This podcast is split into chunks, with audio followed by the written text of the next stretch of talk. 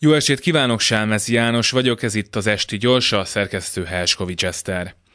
Engedjék meg nekem, hogy hazabeszéljek egy kicsit, és elutazhassunk így együtt a 4-es 6-os villamos vonalán túlra, a napfényes Cseperre, amiről a rádió hallgatók többsége leginkább csak akkor hall, amikor német Szilárd éppen meg akarja enni.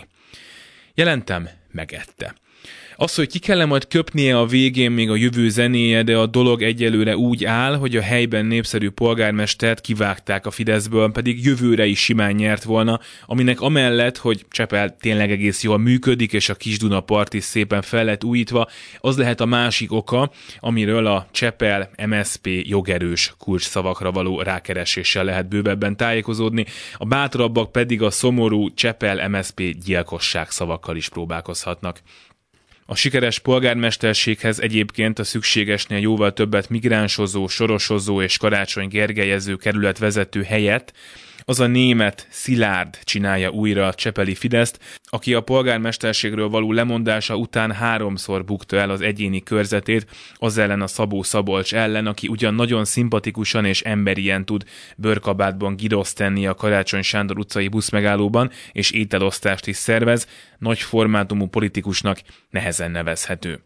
A nagyság német szilet esetében sem a formátum tekintetében merül fel, hanem abban, hogy mekkorát szeretne magának kiharapni Csepelből. Akarja például a már említett, szépen felújított Kisduna partot, hogy még építhessen néhány bazinagy épületet a birkózó csarnoka mellé, ahova csak pont a csepeli birkózókat nem akarták beengedni, de foci stadionja meg kajakkenu telepe is van már az alapítványának, inéz ki az mi nálunk, amikor a csepeliek, idézem, visszakapnak valamit. A kerületi Fideszből alig, ha nem miniszterelnöki engedéllyel kiutált Csepeli polgármester állítólag függetlenként indul majd, ami egyébként lehetőség neki arra, hogy olyanokat is megszólítson, akik sosem szavaznának Fideszesre, de lehetőség az ellenzéknek is, hogy megkezdje létezését a kerületben.